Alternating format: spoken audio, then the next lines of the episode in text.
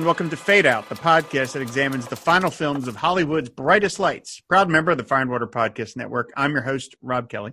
For this episode, our subject is producer screenwriter Joan Harrison. Born in 1907 in Surrey, England, Harrison always dreamed big. In 1933, she basically talked her way into a job as the secretary to no less than Alfred Hitchcock. In just a few short years, Harrison would go from secretary to assistant to a co-screenwriter on Hitch's films Jamaica Inn, Rebecca, Foreign Correspondent, Suspicion, and Saboteur, racking up two Oscar nominations along the way. Along with Hitch's wife, Alma, Joan became an essential component of Hitchcock's filmmaking team. Despite this success, Harrison always dreamed of more.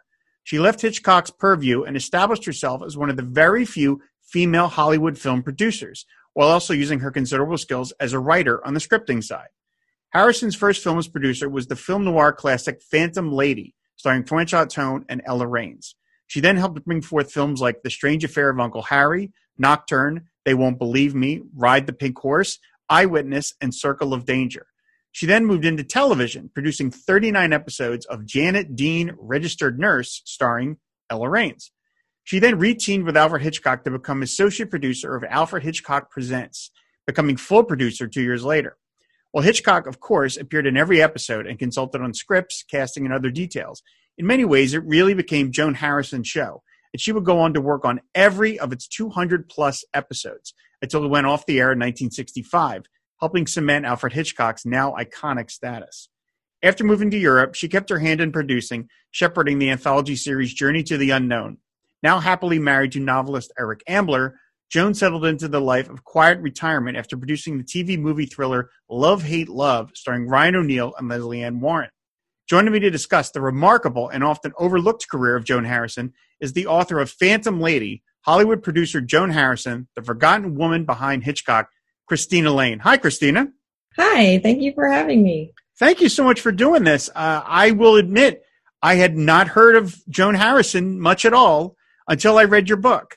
And you know, you get into that in the book a little bit about how, despite you know the reams of paper written about Hitchcock, uh, her name comes up relatively, you know, almost not at all. And and I, you know, I've read a bunch of books on Hitchcock. I saw the movie Hitchcock. You know, I've seen a bunch of documentaries on Hitchcock, and you know, you're right. she doesn't come up a whole lot, which is kind of amazing considering how important she was to his career early on when he landed in Hollywood. So, you know, we're going to talk about Joan's career. We're going to talk about her films.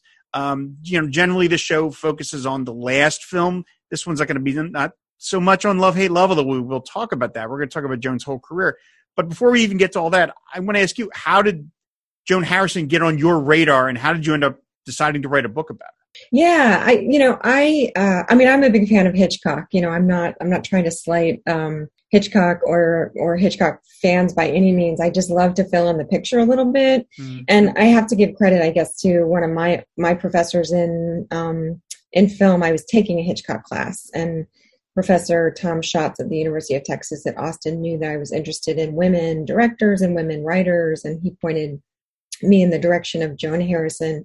So I went into the archives there and began looking at her script files and realizing, you know, just how much of a of an impact that she had had. But that was like in the mid 1990s you know and um, that just opened up an entire world into how many women there were that were collaborating with him all through his career you know including alma Reville, his wife whom i'm sure that we'll we'll speak about but so many women writers and even art directors right i mean they're actually when you begin to look at the number of women that were really influential and um, important in terms of shaping his films and their themes and their look i think actually a lot of women have gone gone un, unacknowledged or underappreciated. It's just that she had such a long, you know, kind of career um, span in terms of coming in in the mid 19 or like early to mid 1930s and then working with him all the way through the mid 1960s.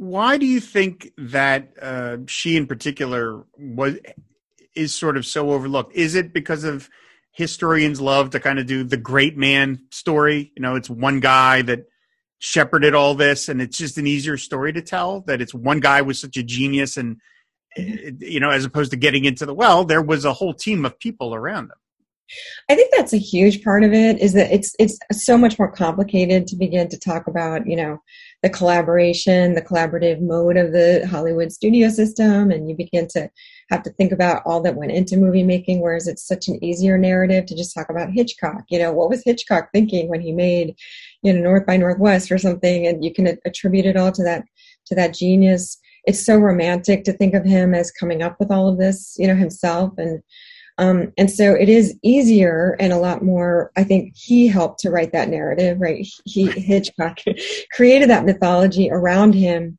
as he was kind of, you know, hitting his later stage in his career. He began to write this history that um, wrote other people out, particularly mm-hmm. writers. For whatever reason, he really didn't want to give credit to writers and particularly women. So, um, and then I think the other thing is, I mean, oddly enough, um, of the various people that did get credit, it was Joan Harrison that just seemed to really get, you know, written out um, and invisibilized more than anyone. So there are people that um, that Hitchcock was kind of bringing along with him and would really point to as far as being important to his career.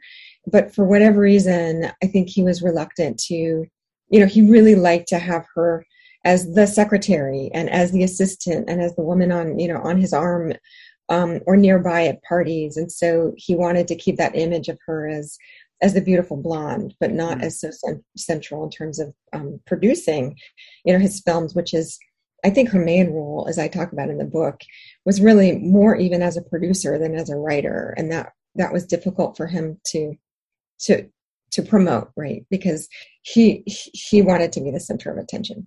Do you think it was? I mean, it's hard for you to put yourself in the mind of Alfred Hitchcock, obviously, but he, it, I mean, he was obviously very comfortable with letting his wife mm-hmm. uh, influence his creative decisions, and he, from what I understand, gave great credit to her. Yeah. Was it just that because that was his wife, and they obviously have a very different dynamic than than he had with Joan Harrison, and that that made it easier to kind of just well, Alma helps me, but that's that's it. Everybody, uh, Mrs. Hitchcock does, but everyone else is just kind of my, you know, glorified secretary. Yeah, I think so. And you know what? I think you're asking a really good question because um, even though we didn't know, right? Audiences, like contemporary audiences, we're still coming to the realization that Alma Reville, you know, Mrs. Mrs. Alma Hitchcock was um, was so important. Um, Hitchcock always gave her credit and was not so reluctant to to put her in the spotlight. She, Alma Reville herself, always wanted to kind of step behind you know right behind the shadows. And she she was reluctant to give interviews and didn't really want to take a lot of credit. But i think that hitchcock was very comfortable giving her credit because she was in the movies before he was you know. So um, she was you know she began like when she was 16 years old in the british industry and then he met her as he was coming along.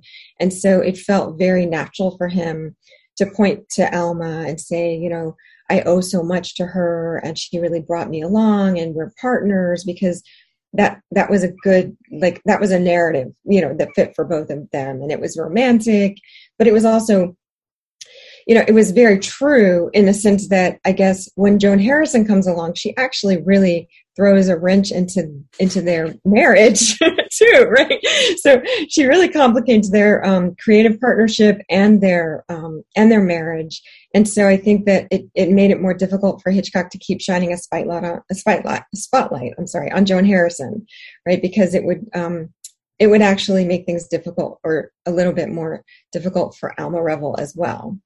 Do you think it was? Uh, I mean, one of the early sections of your book that I was I found so remarkable is that that when you describe how she got the job with Alfred mm-hmm. Hitchcock, uh, where which she basically just BS's her way into it. which is kind yeah. of amazing. And you know, you you describe very you know very uh, in detail her background and the fact that you know she came from this you know, this town in England where everyone's dreams were sort of pragmatically defined, you know, and she was the one who's like, "No, I'm going to be in the movies," which is kind of like saying I'm going to go to Mars. You know, it's just like what the you know where and it's so funny. Like when I read the book, it I don't, eh, depending on your belief systems, and, and sorry, I'm going down this weird alley, but it almost like if, if there's ever, if you ever had a belief in reincarnation, I feel like a Joan Harrison is a great example of that because you're like, where did this come from? You know what I mean? It's almost like she was she must have been Joan of Arc in a previous life. and now, you know, and now now it's manifesting because she just had such sort of confidence of like, I'm going to go do this. I'm going to go lead a life completely different than my family's, yeah. my my siblings. I'm going to go off and do this thing and sort of travel the world. And she did it. She, yeah. you know, she yeah. did it. And so when you were when you were writing the when you're writing the book, was there a lot of was there was there like a big paper trail for you to, to pick up on? I mean, as you talk about Hitchcock, there's a thousand documentaries, there's a thousand books. He himself obviously was very focused on cementing the legend of Alfred Hitchcock. But was there how hard was it for you to find material on someone who was constantly sort of pushed out of the spotlight? It was very challenging, you know, and she, as adventurous of a life as she led, she didn't think of herself as being that important, you know, so she didn't keep much in terms of documentation and she didn't donate um, any papers to mm-hmm. an archive right? She, there were no joan harrison papers. And so and she um, while she didn't have offspring she did have a niece um, who's still living but the niece didn't really keep much either. I just hate to say it right? And so that was pretty painful to find out um, that the family was not keeping a lot of of say you know letters or diaries or you know correspondence. And so and so you know the truth is that as i would find things a lot of it is the kinds of papers or um, documents that you would find on say ancestry.com you know things that are publicly available um, or in certain situations pockets of letters that um, you know someone had kept you know like evelyn keyes right who's who we know is say um, the sister, right? Scarlett O'Hara's sister in Gone with the Wind, but she also played a lot, as movie fans know, a lot of roles in various movies all through the 30s, 40s, and through the 70s. But she was someone who had a lot of correspondence with Joan Harrison, and there are a few others like that who I could find um, lots of letters. So they brought Joan Harrison alive, but they also helped me figure out where she was living, for example, mm-hmm. you know, over the decades, or who she was having relationships with. But um, it meant that it was a bit of a detective you know kind of journey for me. I became a bit of a detective trying to find out who who she was. And there was a lot of i don't know i, I just found a lot of i, I ended up becoming um, really it was a ton of fun turning stuff up you know turning over these rocks and figuring out exactly who she was and what kind of um, just kind of what her journey was because I think initially the idea was just to write a book about her career, you know, kind of going film to film, um, trying to find out some industry information and go into the studio archives. And then once you find out, as you suggest, like what kind of a person she was, there's no way you can only write the career. You have to write her a bit of her life story because yeah. of what an interesting person she was. Yeah, uh, I mean, I would imagine um, being, and we'll get to some of the films specifically shortly, but like I would imagine being a movie producer, at, being a movie producer, period, really mm-hmm. hard job, right? You know, unless you're David O. Selznick, you know, or you know, you're someone whose name is so huge that you know you drive the process just by the mm-hmm. sheer uh, heft of your name that stuff's going to get done. Um, there's modern versions of that now and stuff, but like when you're you know for her to go out on her own, even having had the success she had with Alfred Hitchcock, I mean, being nominated for two Oscars yeah. is unbelievable. That's that's yeah. unbelievable success. But just the sheer kind of you know mental and emotional heft you have to have to push these things forward mm-hmm. uh, is just remarkable. And again, that yeah, that that initial stuff. Uh, I will admit, when I read a lot of um, film biographies, if they start, you know, with like the grandparents, I my eyes kind of roll over. I'm like, I don't care about the grandparent. Get to the, you know, get to the movies. But with this particular story, yeah, it was to me really vital to learn who this person was and just see how sort of indefatigable she was. And then it mm-hmm. makes sense for her to say, okay, I've been working with Hitchcock and that's an amazing success, but now I want to go off and do something else. Right. When you were when you were researching her, and again, we mentioned the films that she co-wrote uh, involving with Hitchcock and other writers. Do you get the sense that like producing was something she kind of always wanted to do, and screenwriting was the way in, or screenwriting maybe wasn't as satisfactory? Like, do you, you feel like she was a writer who wanted to produce, or she was someone who just found her way into producing and was like, oh, okay, this this is this is a new path I can take. Right, right. I think it probably was the latter. You know, that in terms of um, she was. I think that initially she saw herself as a writer and somebody who really was drawn to story, right? Because mm-hmm. she was such a reader growing right. up. She was right. She was really into literature, and um, and of course she did like modern language. You know, essentially the classics when she was studying at Oxford. That was her her big thing was to study languages and to do more kind of literary based um, things. And I think there was a point at which she was trying to get get a go right at writing and, and um, short story writing like all by herself in London and that that like after three months that petered out. So I think she thought she had um, fantasies of herself as as a writer but the truth is that I don't so she, in other words she never knew that there was such a thing as producing you mm-hmm. know? Even as um, when she was working with Hitchcock I don't think that she understood what that job was but then she ended up um, doing those kinds of duties right? She ended up doing the, those produce producerial um, like responsibilities and all of a sudden there she was like producing movies. And that was just such a natural thing for her. But that's because her personality was so she was dogged. You know she was you know in other words i don't know that i would really want to go to dinner with joan harrison like i mean i would but i also wouldn't because i think she was a very um definitely very determined definitely a bit stubborn and bullish and so you know, the, she's the kind of person that needed um, that Hitchcock needed because he could also put her out in front and do some of his dirty work for her, and he could still come off looking good. And also, she could tell him no. You know, she could tell him the kinds of things that other people might not have the guts to tell him.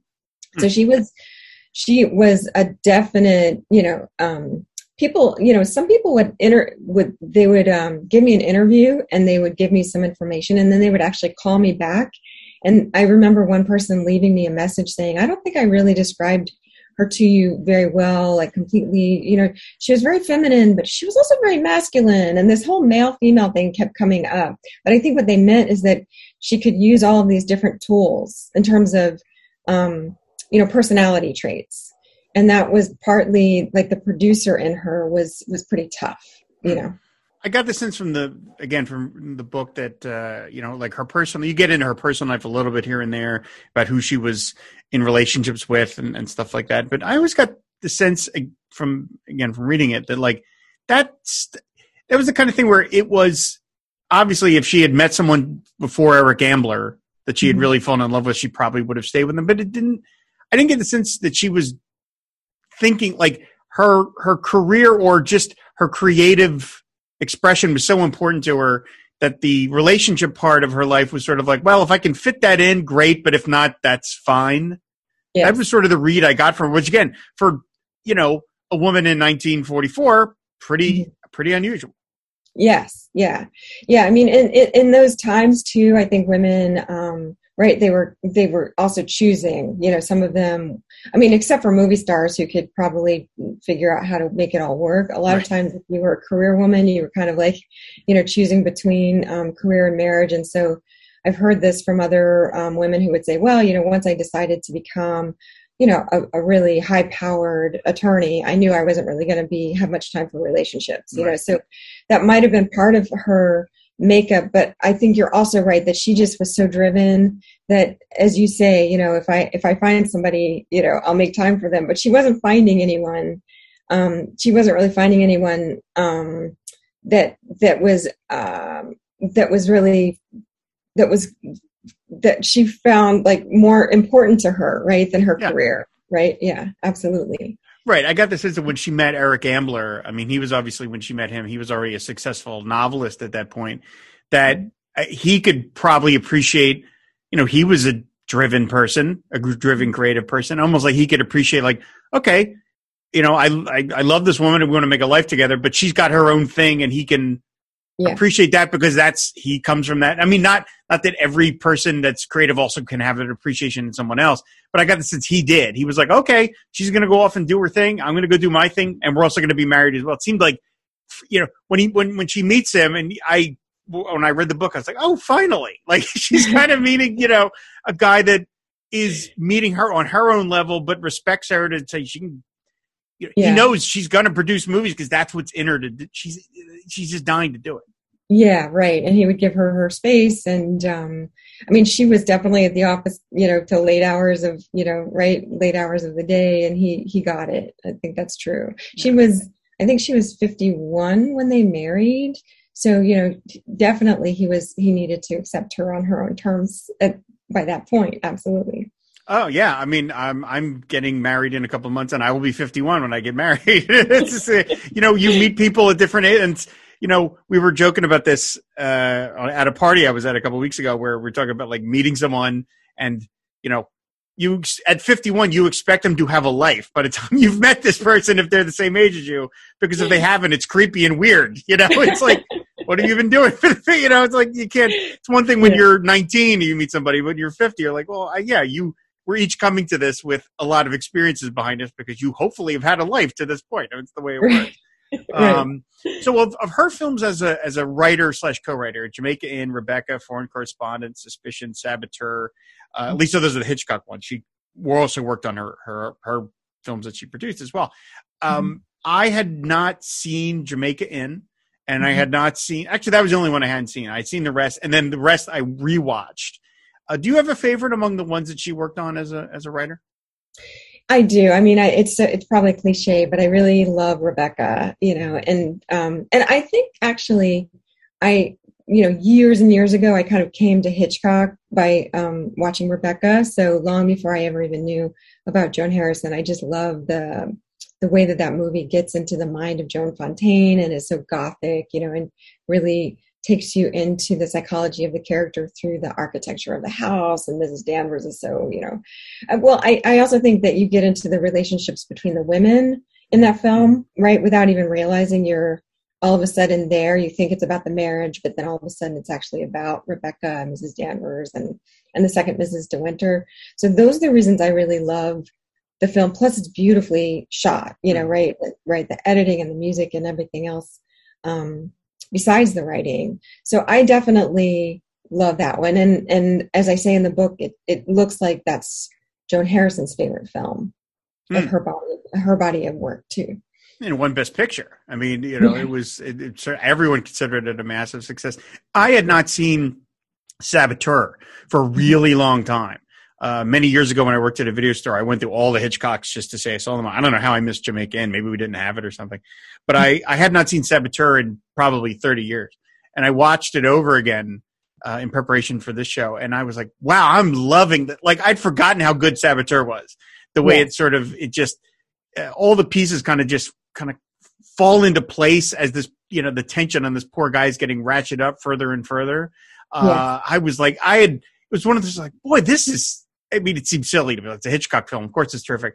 But I was like, wow, this one is great. You know, like yeah, I'd forgotten yeah. how much I enjoyed Saboteur.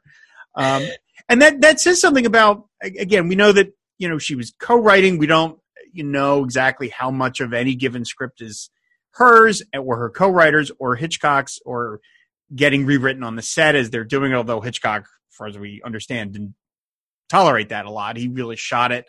He had it all mapped down in his head and then he just shot it. But I, it's interesting that Rebecca is so much a, you know, it's a thriller. All his movies are thrillers, one extent or the other. But like as you talk about, it's a character piece. Mm-hmm. And then Saboteur yeah. is, I mean, yeah, it's a character piece, but it really is more like a plot heavy movie. It's right. this scene, that scene. There's this fire. Who's this guy? We're gonna meet the we're gonna meet the trainload of of, of carnival freaks. You know, it's and it, I think it's interesting that just in the space of just a couple of movies that she worked on with him, she could kind of work on two films that had such different approaches. You know what I mean? Like yeah. you could do a character piece, but you'd also do something that's just kind of like a a fun plot exercise. Absolutely. Yeah, yeah. And those are really the two right, the two different I guess formulas or brands that um that we're developing with him, you know, through the 30s and into the like early American um, films in terms of that spy right the spy thriller right. plot that we see with foreign correspondent and saboteur and, and prior to that. And then the the more you know kind of the you have the female character who's at the anchor who's um it's more about kind of her psychological you know crisis right? She's kind of coming into who she is. And and um and i agree. I mean for one thing I think, I mean, the, those two different strands def- end up defining Hitchcock all the way through his career. Mm-hmm. He's right um, leaning toward one or the other, even though his films are often different. And then the same thing for for Joan Harrison. I mean, she winds up leaning toward the kind of Rebecca ish, you know, um, like when you look at Phantom Lady and you look mm-hmm. at even like something like um, Ride the Pink Horse. Oddly enough, you know, um, some of what which we'll talk about. But she winds up basically finding herself. I guess I would say, right? She finds her predilections in that period between like 1934 and 1940 but i say so does hitchcock so their collaboration is really where they each find their most you know dominant interests now he basically i mean you know we know that he worked with david uh, selznick and other people but hitchcock i guess you could argue sort of produced his own films and a lot sometimes sometimes literally but sometimes just by probably again the sheer force of his personality do you yeah. get an idea of how much of that she picked up from him, just watching him in terms of how to put the elements together. Again, how to marshal it. I mean, you know, as I was saying earlier, it's one thing if you're this huge name producer and just by the fact that you're producing the film, stuff's going to get done. But she didn't have that luxury really. She had to probably kind of like really fight tooth and nail to get anything accomplished because that's just, you know, they say like the, the what's the axiom like 90%, 99% of movies don't get made. You know, right. the ones that do get made are the one mm-hmm. You know, do you feel like she was able to kind of see what? You know, obviously she couldn't be Hitchcock because he was Hitchcock, but right. pick up some things of like this is how I'm just going to push through to get this done. I do, yeah, and of course, getting started with him in the British film industry is is one thing that's really important, right? Is because everything wasn't as compartmentalized there. Everything was kind of um, done with. Uh, you had basically control over almost every part of right every part of the movie making process so she was able to watch how hitchcock got um, you know kind of the development phase all the way through you know beyond production but then editing and the post production and the sound right and the marketing and um, and just the way that things were the movie was publicized so she understood first of all every phase of filmmaking and also how you could exert your control when it seemed like the film was getting out of your control. She watched him, you know, rein every everything in and probably make certain threats, you know, about how like the Hitchcock name would not go on the film unless, you know, certain things happened. So she could watch that kind of authorship uh, in process. Um, but I think the biggest, one of the biggest things for both of them had to do with censorship and and um, and and especially once um, you get to the United States and America and, and um, the Hollywood censors, and so she, you know, she came up against the censors much more um, than even he did because Hitchcock had a certain sway, a certain sure. ability, um, certain power that she did not. But she'd gotten great training watching what he would do to basically get the kinds of things he wanted into a movie. Um, you know, in terms of kind of transgressive themes or sexuality. And so she, um, just as, as far as producing movies, right? As a producer, if you want the, the, just the movie that you want to get made, you know, if you want to get it made, you have to know how to get around the censors or push through. Um, and also just kind of recognize that sometimes you just keep going. Like the censors are kind of going to step out of your way if you just push through. Right. Well, okay. That's a perfect segue to talk about Phantom Lady, sublimated sexuality, because I saw Phantom Lady again back when I worked at the video store 30 years ago, and I didn't know anything about it other than, I, you know, I was like, oh, it's a film noir. I'm interested in that. Um, uh, you know, kind of touching on my nerd comic book roots. There's a superhero from the 40s called Phantom Lady, mm-hmm. and and it, it, there's no connection to these two things, but that title just simply caught my attention more than it another one would have because I'm like, oh, is there Phantom Lady? Is that okay? Oh, there's nothing to do with it. And I remembered watching it. Right. So we get to that scene. You know what scene I'm going to be talking about? The scene with with yes. Elisha Cook Jr. playing the drums, which is so ridiculous that I remembered. and for anyone who hasn't seen the film, by the way, if you haven't seen the film, go see it. It's terrific. You can rent it on. It's streaming. You can rent it different places. It's on it's on DVD and Blu-ray and stuff. It's a terrific film noir, but it's really unusual uh, in its in it in its structure, in its characters. But there's this scene where the Elisha Cook Jr. is in a jazz club playing the drums, and he's watching this woman who he is profoundly sexually attracted to, and he is pounding the drums in a way that even when I was 19 and I watched it and I was a lot dumber, I went, "Oh, come on!" Like you know, it was so like how did they get that past the censors at the time? Because anyone could pick that up about what you know. It is a that scene is absolutely amazing. You, I mean, can you you talk about in the book a little bit, but like, yeah. how did they? How did Joan Harrison get that across the censors? Because I mean, yeah. oh my god. I know, I know, and and so because you know there, it's basically kind of simulating an orgasm, right? I mean, that's yeah. right. I mean, it just kind of culminates in a way that is He's sweating. To, right? it's amazing. It's like hard to ignore. And I think the thing is, I mean, I, I don't know exactly. She basically just continued to to keep the scene, you know, keep the scene in, even though the censors were saying we don't really think that this is appropriate. She just kind of kept you know, kept like sending the cut back to them.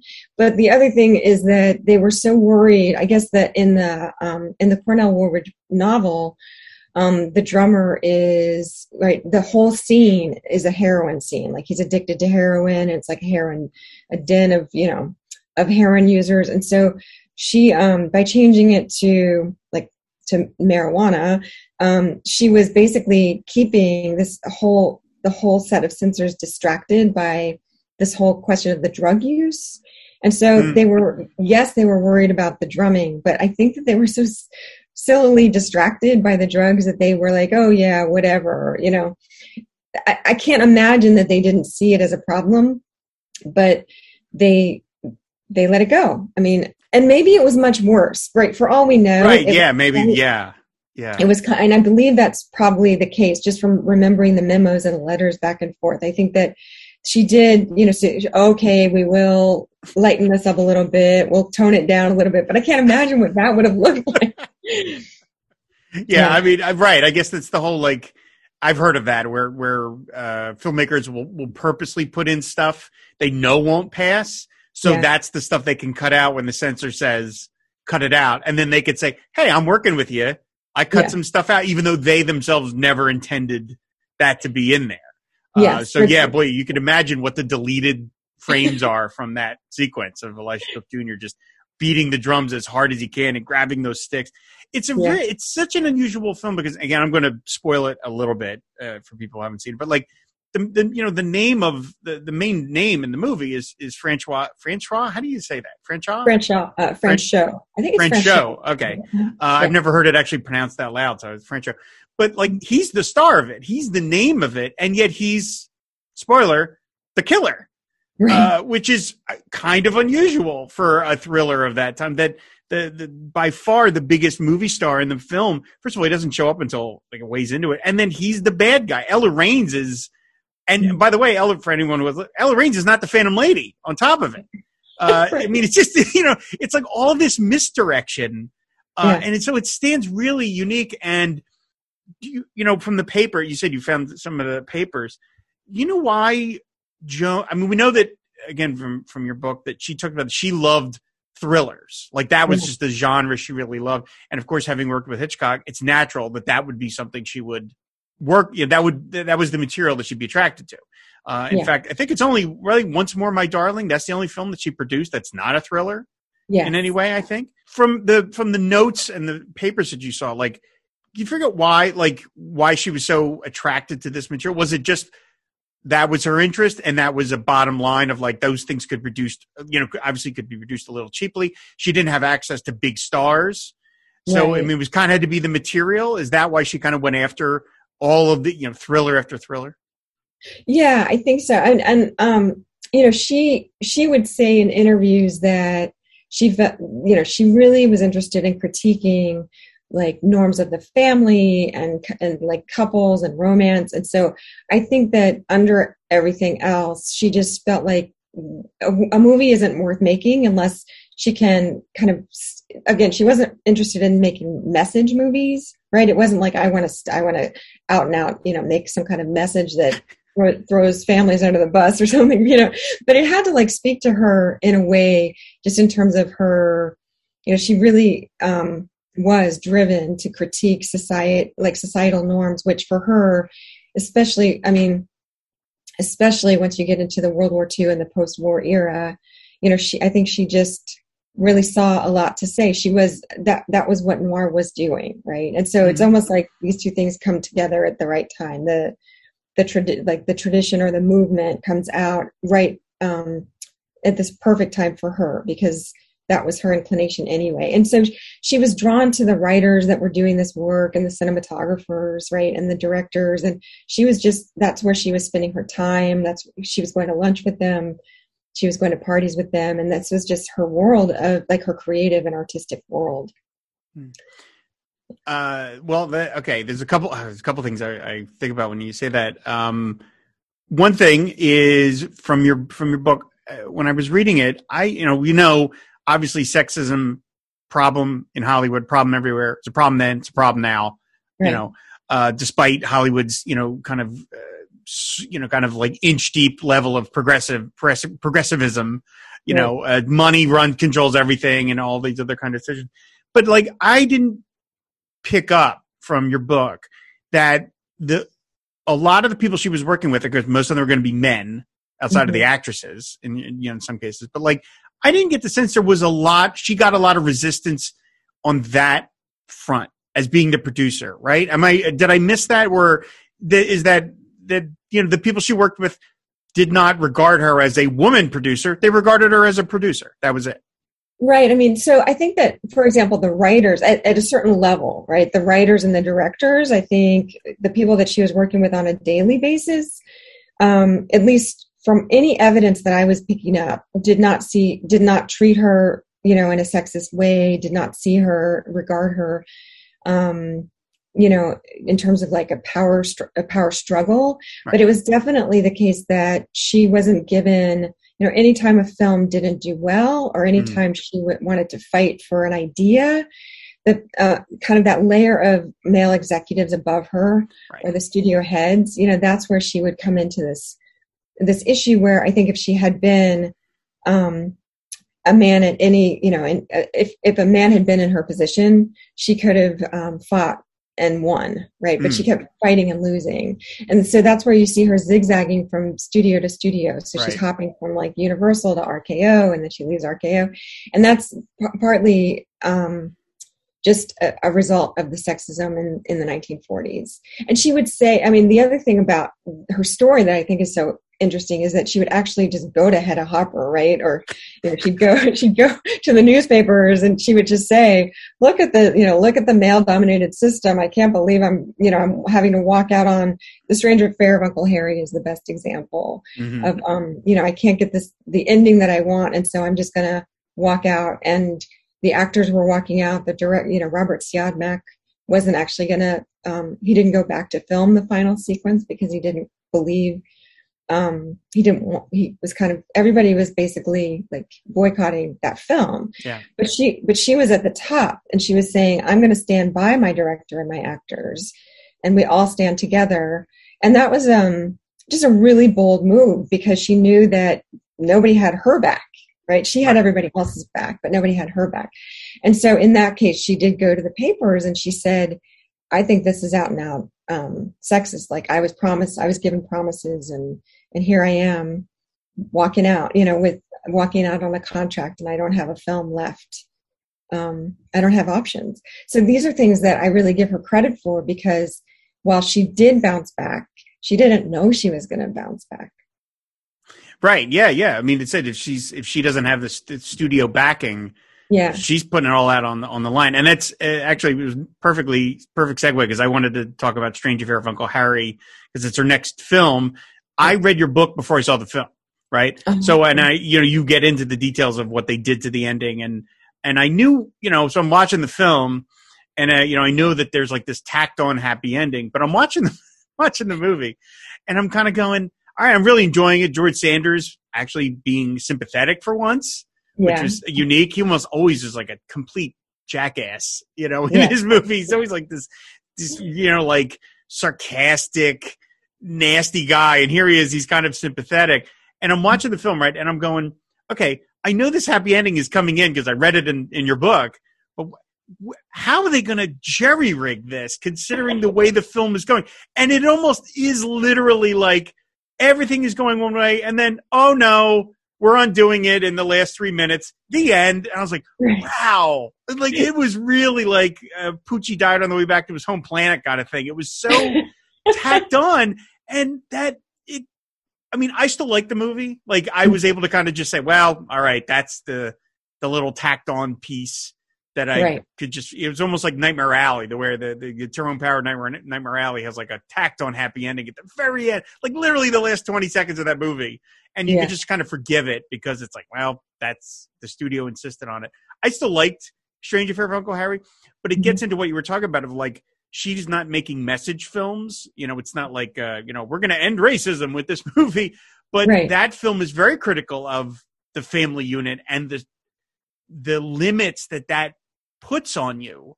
Which again, right. I thought for 1945 seemed kind of way ahead of it, way ahead of the curve. Yeah, definitely. I mean, the the you know the relationship between the brother and the two sisters is just really creepy, you know, and it's um, especially between especially between um, Geraldine Fitzgerald and George Sanders. It's really sexualized and it's really creepy. Um, it is, it is, and it's and it does. Um, it just shows basically these undercurrents of the family that most films I mean, there were films, there was, I guess, a whole cycle of films that were looking at kind of the Freudian, you know, kind of um, psychosexual, right, relationships and the, and the ways that, that, um, you know, that relationships within the family are kind of repressing sexual elements that are always lurking beneath the surface. But she really went, I think, kind of kooky with it, you know, and, and she, and she really pushed particularly Geraldine Fitzgerald's performance and um, and then I, I, mentioned there there are these interesting things going on with costume, and then you have Ella Raines' character who comes in as like the city, right, the woman from the city from the outside, and is able to cast a critical eye on what's going on, and so it becomes like a, a I think a film with a lot more texture. Once you, I guess, once you've seen it one time, you can go back and watch it again, mm. you know, and and um, and yeah, I mean, I think Joan Harrison really had a lot I guess I would say she wanted to do a lot, right? She had a lot of hope, right? And she had a lot that she wanted to do and say with that film, and it just began. It kind of began to fall through, slip through her fingers. Yeah. How how was she able to uh, again? Like she, after this, she did Nocturne, and then she did They Won't Believe Me, uh, which again I'd seen, I had never seen until uh, I read your book, and I was like, oh, I want to check this out. Which has a bonkers, another movie with a bonkers ending, but in yeah. a good way because it that film feels like it's like okay, we're just gonna end this the way the story is pushing it. But boy, it, and any movie that ends with a character just jumping to their death window, it's like bold move, bold swing hmm. movie. I appreciate what you're doing. How is she able? None of these films. Stranger from Uncle Harry, Nocturne, They Won't Believe Me, Ride the Pink Horse, and we'll talk about Ride the Pink Horse too. But like none of these films are huge hits. Right. They were moderate hits, right? There wasn't there weren't any that were outright flops because they were all relatively small budget.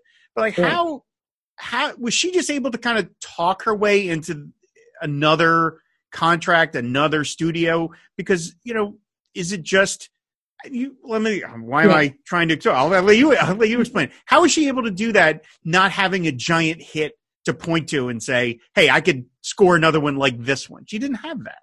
Right, right. I think that's true. I mean, she she was known for being very efficient and bringing a film in, you know, with days left to go um, on the schedule, and also with, um, you know, if a film was was slated for seven hundred thousand dollar budget, she'd bring it in and still have like you know, 10 or 15% left, right? 75,000. Right? Huge. Yeah. So she was really good at, at um, saving money for the studio or showing that she was going to be quite conscientious. And I think that that saved her in a lot of ways. Um, an executive knew that they could hand her a project um, or even risk something, right? She would say, I mm-hmm. really want to write, I really want to adapt the Dorothy Hughes novel, you know, Ride the Pink Horse. And they would think, well, what do we have to lose? Like, it's probably going to do fine. You know, it's probably going to make us, and it would always make just enough, as you say, not a huge hit. It's not going to double the money that they um, invested, but it's it'll it'll kind of carry the studio along. And I think there there were a few cases. I think Nocturne is one of them where um, Nocturne gross was like one of the top three grossing films of that year for RKO, but that might not say a ton because you know RKO didn't have um, huge hits that year, right? Right, but, right. right. But she could always kind of point to something and say, "Look, I did." You know, my film was in your top five. yeah, I year. made you money. Yeah, I made Yeah, you money. exactly. Yeah, Yeah. yeah, yeah. They're kind of like the A twenty four Right. of the '40s, right? They're, they, you know, the the A 24s biggest hit is the Everything Everywhere All at Once, and Mm-hmm. it, it's made 75 million. It's like, well, okay, that for them that's huge money. So yeah, ride the ride the ride the pink horse. Mhm. Is is it the fact that they were because that title? I know it, it's the name of the book, and it's you know there's a scene where they literally talk about riding the pink horse. So okay, but I will tell you, uh, when I was again back, I keep referring to my video store days, but I I can remember that film. We had it on VHS because I remember the title, but the title just made me go, "What? I'm not what like that." It's when you watch the film, it makes sense, but as Yeah. a commercial enterprise, it's an awful title for a thriller. it's Yes. awful title. Was it just because they were trying to figure the book and people people like the book, so let's Yeah. just name it after the book? Is that why think- it stuck that title? I think so. Yeah, yeah. Right. They're writing on the success of the book. Although, Okay. yes, but that doesn't make it a good idea. Yeah, I mean the book wasn't Gone with the Wind Right. either. So, but I mean, but, so anyway, Ride the Pink Horse. Um, I again another film I had not seen until until uh, we did were getting ready to do the show. That's a terrific movie. That Mm-hmm. Yeah, is an absolutely terrific. Robert Montgomery, Mhm. terrific performance, and obviously a guy who he himself was getting ready to kind of retire as an actor. I think he was kind of getting tired of this. He Yeah. moved into directing and stuff like that. But um, that in watching all of her films, I love Phantom Lady, but I almost feel like Ride the Pink Horse is sort of the pinnacle of her filmography as a producer. Would you agree with that? I would, yeah, yeah. I mean, for me, it's kind of a tie between "They Won't Believe Me" and "Ride the Pink Horse," but I mean, it, it for different reasons. And I think that "Ride the Pink Horse" should be shown more often, you know, at film festivals and retrospectives. And it's, it's get, keeps getting lost. Hmm. And I agree. I mean, the um, it's it's just very sophisticated. You know, it's a really sophisticated film. It it deals with the Southwest in interesting ways. You know, it deals with um, the theme of the frontier, and then, as you say, like Robert Montgomery, who's he doesn't always turn in a fantastic performance, but this, you know, this one is really strong, and lots of different actors actually are in this film that turn in great performances. Oh yeah. You know, and yeah, it's a really heavy, heavy movie. That's but it's. But I mean, but I, but but well worth watching. Like I'll, I'll watch it any time that it's on. You know. It's it first of all, film noir set in the Southwest, like right there, like where that's an unusual setting, you know, as Yeah. opposed to like the the urban jungle. It's like okay, we're going to put it out in the you know the dusty expanses of the Southwest. But um, I think what I liked about it is that it is so.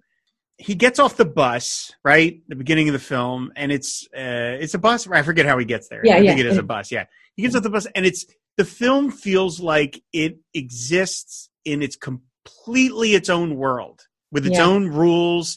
And it's like you know yeah there's yes there's other parts of america that are cities and and and, and modern life but this is it's almost like this might as well I'm using the same reference but it might as well be mars. You know what i mean? Like Yeah. it's so strange. And his interactions with all the characters all the other characters i yeah i thought it was really really a fascinating movie Mm-hmm. and was it was that one a particular hit or was that another one kind of like all right it did some business and then that was it Yeah, that one I actually believe was not a great, you know, was not a great hit. And I think you had exhibitors in those smaller towns and, you know, kind of in this in, in the east and in the south, Midwest that were were writing back into the studio and saying, We can't do much with this. You know, our audiences are not are not are not responding. Um so yeah, I mean, um, and this was what this was out of um, Robert Montgomery's he had a production team, right? He had a production unit, Right. Neptune Productions, um, on the Universal lot, and so that didn't do so great either, right? I think with this film's kind of lackluster performance, he didn't keep um, Neptune going very far mm. either. Yeah. She obviously had a great relationship with him because he's the star of Eyewitness, which she produced. Yeah. So, uh, I mean, obviously they had a they they had a great rapport. They kept working together over and over again. Yeah, yeah. So, and that becomes something they do in Britain. Like basically, as the the 1940s wane and they go into like 1950, they find money in Britain to go do eyewitness. Actually, right. so somehow they they do that. But I agree. I mean, um, they were I think that they've, I mean, he was also in love with anything British, by the way. So I think he had an immediate, you know, affinity for Joan Harrison because he thought, oh, you know, just her accent, being around her accent probably sure, made it. Right, yeah. Right. But um, yeah, they worked really well together. And he, of course, had made um, Lady in, is it Lady in the Lake? I'm like, Lady uh, in the uh, Lake. Yeah. The one, oh, yeah. that's a weird, that's another. One. Yeah. the camera is you. okay. All right. Yeah. but I think, you know, because he really wanted to experiment. He had, he was, you know, I think much more, just in his thinking, much more advanced about cinema, you know, and so she, she did well with a partner, as we knew with Hitchcock. And I was, I think she had high hopes that that would go kind of the way of her collaboration with Hitchcock, given that that Montgomery really did actually think a lot about cinema. Mm. And so it didn't quite work out that way, but they did work well together. Yeah. Now, again, obviously, she had a great relationship with Ella Raines because she works with Ella Raines a bunch of times. Phantom Lady, Strange Affair of Uncle Harry, and then on Janet Dean, Registered Nurse. Now, I have not, I've not seen any episodes of that show. I have not. I should have looked up on YouTube to see if they're available. Have you ever seen any of them? I have, yeah. I think there are like two episodes floating around on YouTube. Okay. Um, yeah, and they're they're but they're not very good copies. So it's right, you know they're kind of jump, jumping um, jumping around. I don't know if they're entire episodes, but you know it's a good show. I mean it's it's of its time in, in an interesting way because I think Ella Raines and Joan Harrison, who you know, Ella Raines was like the president of the production company, right? She had a, she was in terms of a producer's role, Ella Raines had a good deal of control. And then she brought in Harrison to also produce the show. So they had high hopes in terms of this being, it was the first television series with a nurse as the main character. Mm-hmm. And then the nurse herself was functioning as something of a social worker. So each episode dealt with social issues. Um, so it was very different early, like 1950 uh, 354 mm-hmm. um, you know and so just in terms of its aspirations it was trying to do things having to do with race and juvenile delinquency and you know poverty. So to our eyes it's kind of cringy because it's not really that forward thinking but i think in terms of what they were doing in their own context it probably was quite for, forward right? Quite progressive.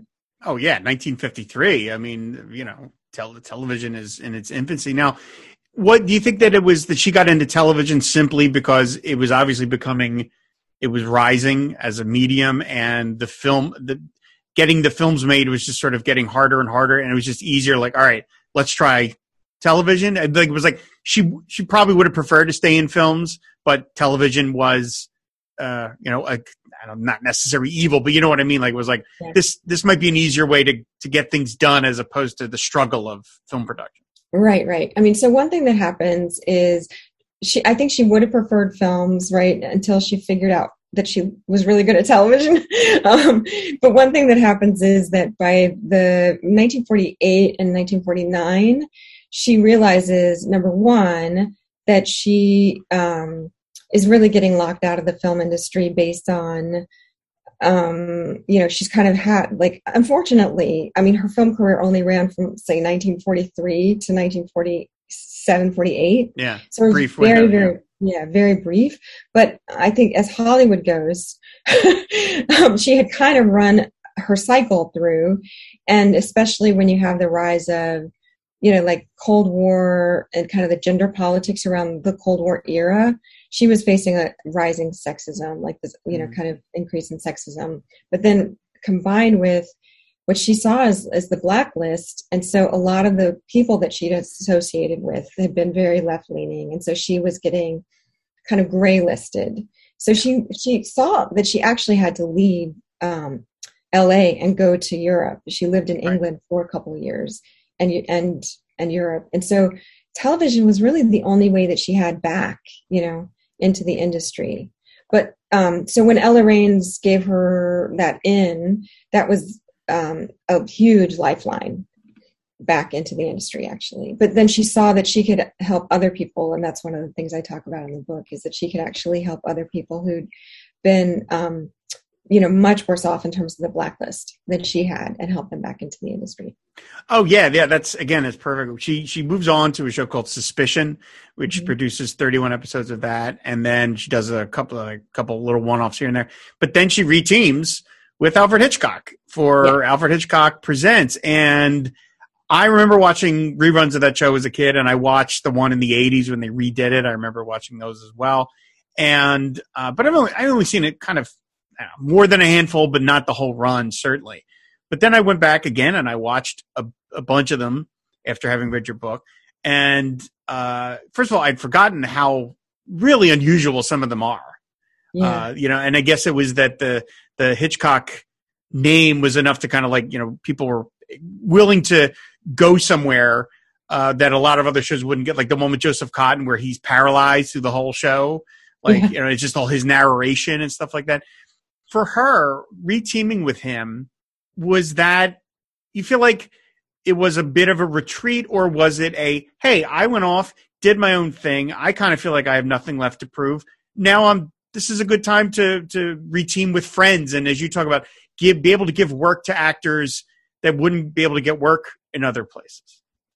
Yeah, I think she did. I mean, you speak about reincarnation, you know, and I think that she that she did see this as a new stage in her career that was really um, a chance to kind of um, a, another stage in terms of like rebirth, right, of her career. And she, um, as like as I can reflect on it, she was just so perfect in terms of um, that you know that this kind of television episode was perfect for her. She because she was such a hard worker you know and the turnaround time these are like two or three days in terms of shooting them like rehearsing them shooting them and then and then really two to three weeks in terms of actually getting the whole thing out. And so she loved that grind. Um, and she also loved the short story format which tended to be the basis of most of these you know most of these episodes. So this was really meant this was kind of the format that she was meant to to make but it was only the 1950s that these began to be made. And so she kind of falls into her love right? This this probably was her true love but it comes along late in life. So this is wonderful for her. And i think in terms of reteaming with hitchcock i mean she knew what she was in for right, right in, yeah. terms of, in terms of um in terms of working with him. I mean, they never lost contact, as I talk about, you know, in the book. So, um, but also, I also mentioned that they almost recreate what they'd had in London in the 1930s, create a sense of home and a sense of family. And so, I think in that sense, and they kind of bring a taste of of London and Britain into Hollywood. So it's great for her. It was so fun to see uh, so many of the Hitchcock stable. I mean, he, made so many films that he and he worked with so many people that you could say, well, he didn't have a stable. He just worked with a lot of people. But mm-hmm. it was so great to see Joseph Cotten, as I mentioned, show up and Thelma Ritter. You know, I love yeah. Thelma Ritter and just all these actors that he worked with pop up in these episodes. Uh, I was yeah. like, oh, you know, they feel like little mini movies. And it, you you talked about her ability to get things done under budget. Well, mm-hmm. that's I mean, in terms of television production, that's probably the number one consideration. Uh, Absolutely. You know, almost above the quality of it. It's like, can you get it done for the money yeah. we're going to give you? And yeah, every week. I got to say, it was so funny. I remembered uh, being a, a, when I was a, a, kid, and I would see in bookstores, and there was that Alfred Hitchcock Presents Mystery Magazine yeah. that he put his name on, mm-hmm. and that magazine ran long past his life. You know, yeah. I think it I, it might even still be around now, but it was around for a very long time. But I remember being a kid and seeing it and knowing that Hitchcock was dead and thinking, how can he how and that was the first inkling that sometimes people put their names on things that they themselves don't have a whole lot of involvement with. And obviously Hitchcock, as I mentioned in the intro, he's in every episode. He does right. the intros and and you know sometimes so the intros are great. He makes fun of his sponsors sometimes and things like that.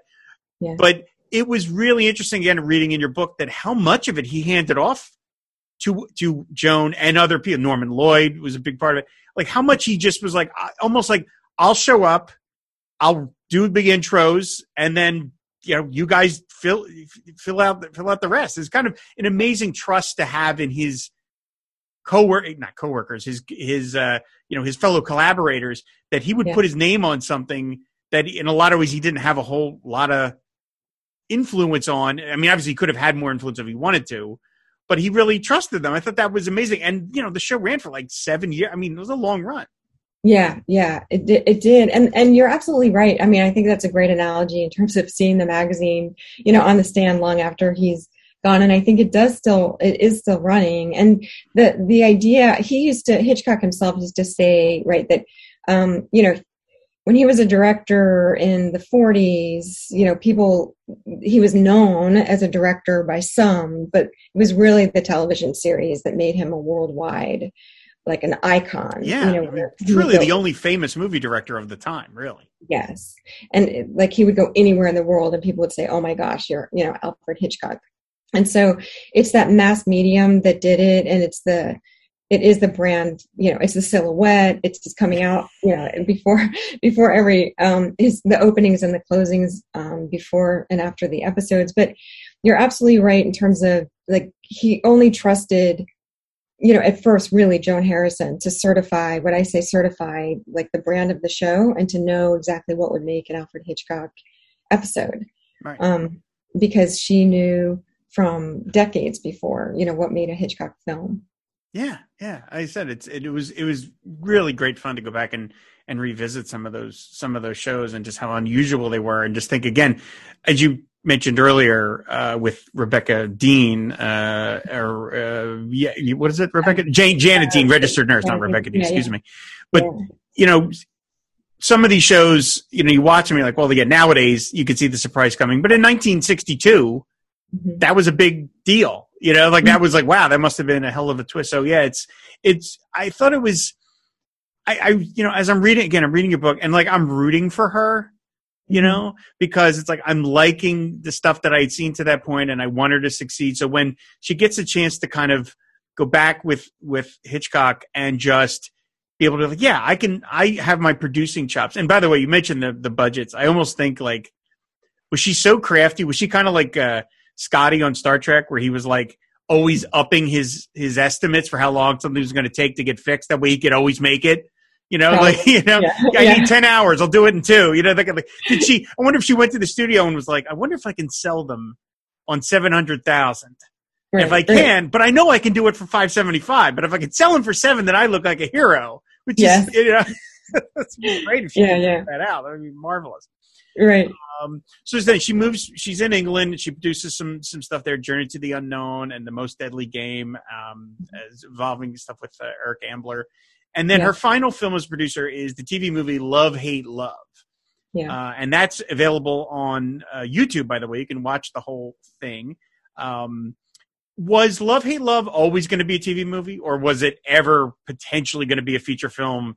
And they, I don't want to say downgraded it, but it was, you know, was there Yeah. was there paperwork related to that?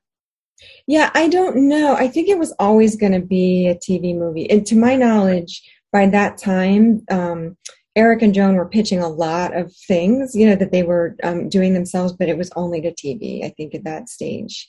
So was it just that it was just easier to get things made like that? yeah, yeah. Okay.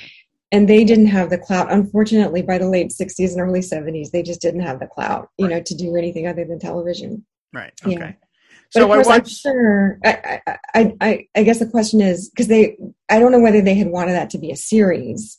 You know what I'm saying? But I think it really was only a, a TV movie because it's so encapsulated. I'm sorry to interrupt you. Oh no no no not at all no um so uh, yeah I watch it on on YouTube and um I always have I, I will admit I always have like a slight biases about TV movies I always feel like oh they're gonna be a little cheesy and my my dear friend Amanda Reyes fellow great podcaster who's the queen of the of the TV movies uh she's written a book about it she has a podcast about it made for TV mayhem she loves this movie in fact the only review I could find online of it was her review in her book of this movie so but I went into it and I watched it and I thought it was actually really pretty good.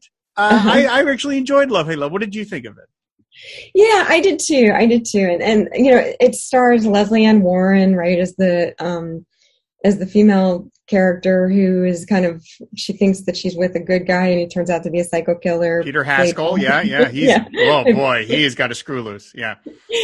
And um and Ryan O'Neal is I don't know if that's his first part or right. I think it's a very early part for. It's it's he did it after it was released after Love Story. I don't know if he did it before Love Story, but yeah. it was released after. So I mean, the network must have been thrilled with that because yeah, yeah, it, he was a giant movie star by that point. Giant, yeah, yeah, and he plays kind of like um, the guy that she's fallen in love with, and then he all, all of a sudden is is wrapped up in this terror, right? When yep. her her ex comes back as a, I think it's it's it's a little twisted, but anyway, he's trying to save her from this from this um, stalker, right? But I guess the thing is, is that uh, just in terms of putting it in Joan Harrison's own oeuvre, if you can say she has one, it um, it's kind of depressing to me only because you know it does become a bit of a stalker movie, right? Mm-hmm. With the woman, the woman is just kind of the typical victim, and she's not that much of a. Um, she doesn't have that much action and agency in terms right. of like right you know that kind of investigate I, I always look for the investigative woman who's like a phantom lady ella raines mm-hmm. you know character and i feel like boy we've really come a long way uh, far far away away from that on the mm-hmm. other hand it definitely is a movie of the 70s, the early 70s. Like Joan Harrison has tapped into um, the TV movie of the early 70s, where basically that that is the formula. Mm-hmm. you know what I mean? Um, but yeah, it's not to say. I mean, I think it is really a really well done, really well done. I mean, and it did quite well that week, right? I think it, it the ratings were, were pretty high. Yeah, they said it was like yeah. the the number one thing of that week or something, and then they reran it a couple months later, and it did really well again.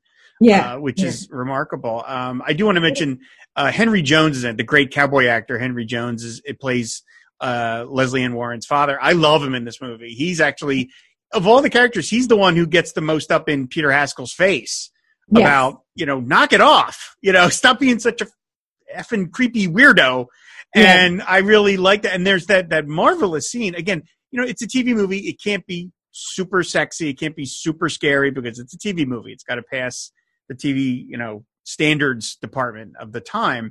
Mm-hmm. But um, there's some definite, like, to be very Hitchcockian sort of things to it.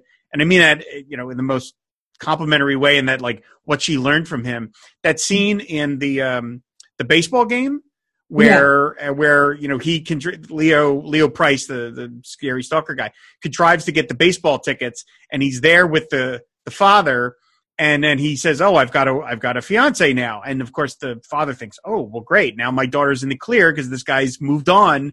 And then you find out the whole thing's a blind that she yeah. was hired. And I would thought I I honestly did not see that part coming. And I was like oh that's terrific. The guy this is how much of a psychopath this guy is that he's hiring people to to to hope that the father will slip and say something, which of course he does.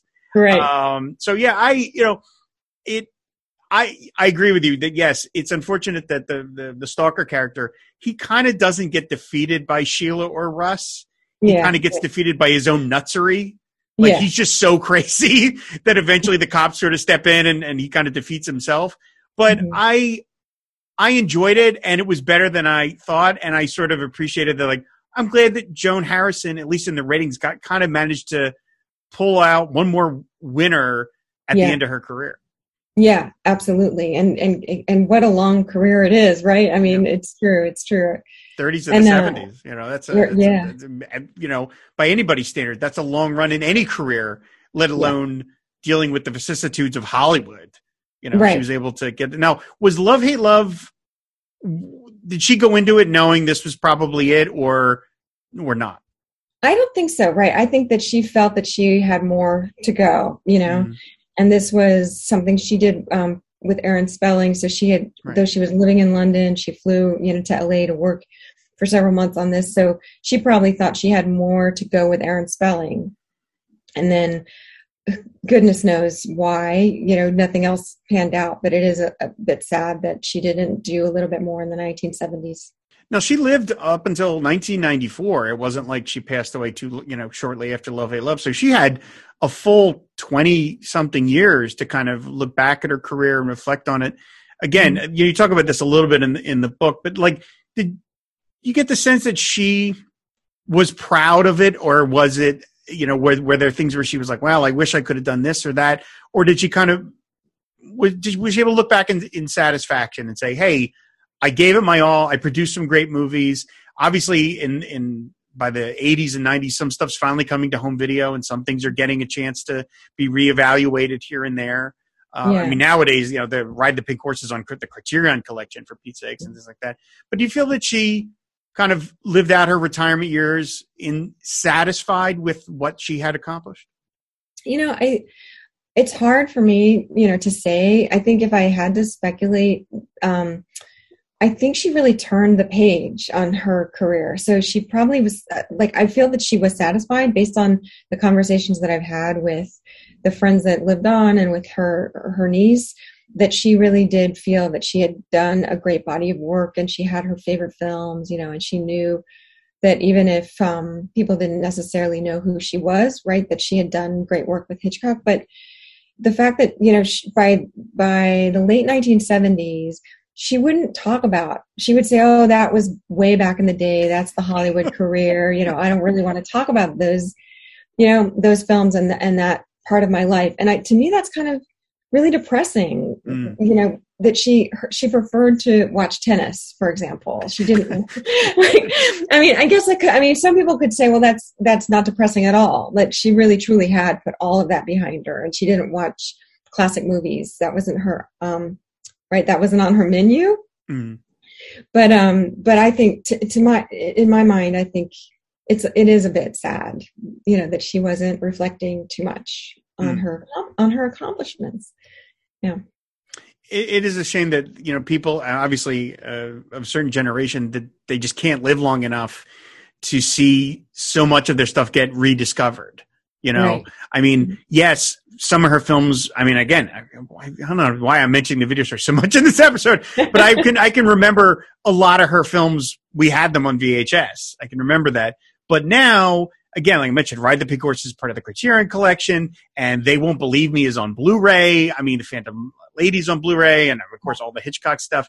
I mean, it's a shame that some of these people just couldn't live long enough to be able to see the, this generation come in and really appreciate the stuff that she did, and to say nothing of the fact that someone wrote a book about her. I can't imagine she ever would have thought that was something that would that would ever happen. Right, right. I can't, and you know, and I actually I tell this story somewhere else, but you're reminding me of this story, which I, I only because I believe that this would have been also her mindset. Unfortunately, is um, I went, I approached somebody when I was first thinking about writing this book, and he had been a writer on one of Hitchcock's movies, and he'd been a writer on Hitchcock Presents, you know, and I said, um, you know, I'm thinking about writing a biography of Joan Harrison. Would you mind telling me a little bit about, you know, your experiences with her? And he was just really super rude. And he said, well, why on earth would anybody ever write a book about her? Right. And so I'm sure that that is the, that is, is wow. probably, yeah, You have to be a dick um, about it. I mean, you can't just say no. I mean, geez. And I'm sure that, you know, that is kind of like the, you know, right, the running tape that probably isn't what's in her mind. I can only imagine because those are the writers that she was hanging out with. So, um, it is too bad. I mean, all those videos. I love actually that you keep referring to the video store because I just it's, it's you know I'm doing a movie a podcast podcast about movies. It, it comes up a lot. You know what I mean? But good lord, yeah, yeah. Because you know that her movies are all there, and that's yeah. fantastic. Yeah, yeah, yeah. Um, one last thing I want to ask you about before before we wrap up here. Um, again, I love the book. Anyone who's interested in film history and especially the forgotten kind of corners of film history should absolutely read this book. You can get it anywhere. I, I thoroughly, thoroughly enjoyed it. Um, the the cover photo. Where did you find that? Because that that photo of her in like a screening room is yeah. like the photo. Like of all, like you couldn't ask for a more perfect photo for the subject. Yeah. And in terms of and the, the title, the phantom, you know, Phantom Ladies, was that in like her archives? Where did you find that photo? Because it is like the perfect photo for the for the cover. Yeah, you know, I think that that initially appeared on the cover of a Vogue magazine in the 1940s. Oh, wow, really? Okay. Yeah, yeah, when she was getting some coverage. So I found that, I think it was like Getty, right? I think it was actually a photo with um, that Getty had, but it was because she'd had a, a cover, a magazine cover with with Vogue. So I agree that it captures everything. Oh my god! You were making the Joan Harrison movie, Yeah. this would be the photo that you would have in the movie. You know, it look it looks like someone made a Joan Harrison biopic, and Yeah. you took a still from the film. It's such a perfect uh, image, you know, for for for her career predilections.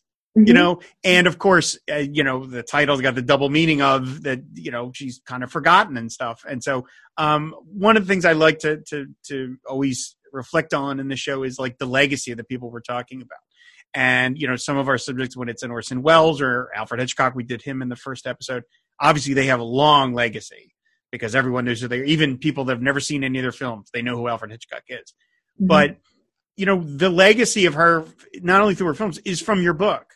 You know it's from your book. Without this book i don't know how much people would really be you know other than diehard film fans would know. So thanks to you you know she's got this legacy i think. And like i said it was just an absolutely terrific read Thank you so much. That's wonderful to hear. Thank you. yeah it was great. Anyone again you're interested in hollywood history go check it out. So um that's gonna do it for this episode of fade out. You can find all the back episodes of the show on our website fireandwaterpodcast.com you can subscribe to the show on any podcatcher of your choice. If you want to support the and water podcast network just go to patreon.com slash fw podcast. Um before we sign off christina uh, where can people find you like out on the internets if they can? Where can they you know when they learn more about uh, you as a as a writer uh what you know is there places they can they can find you?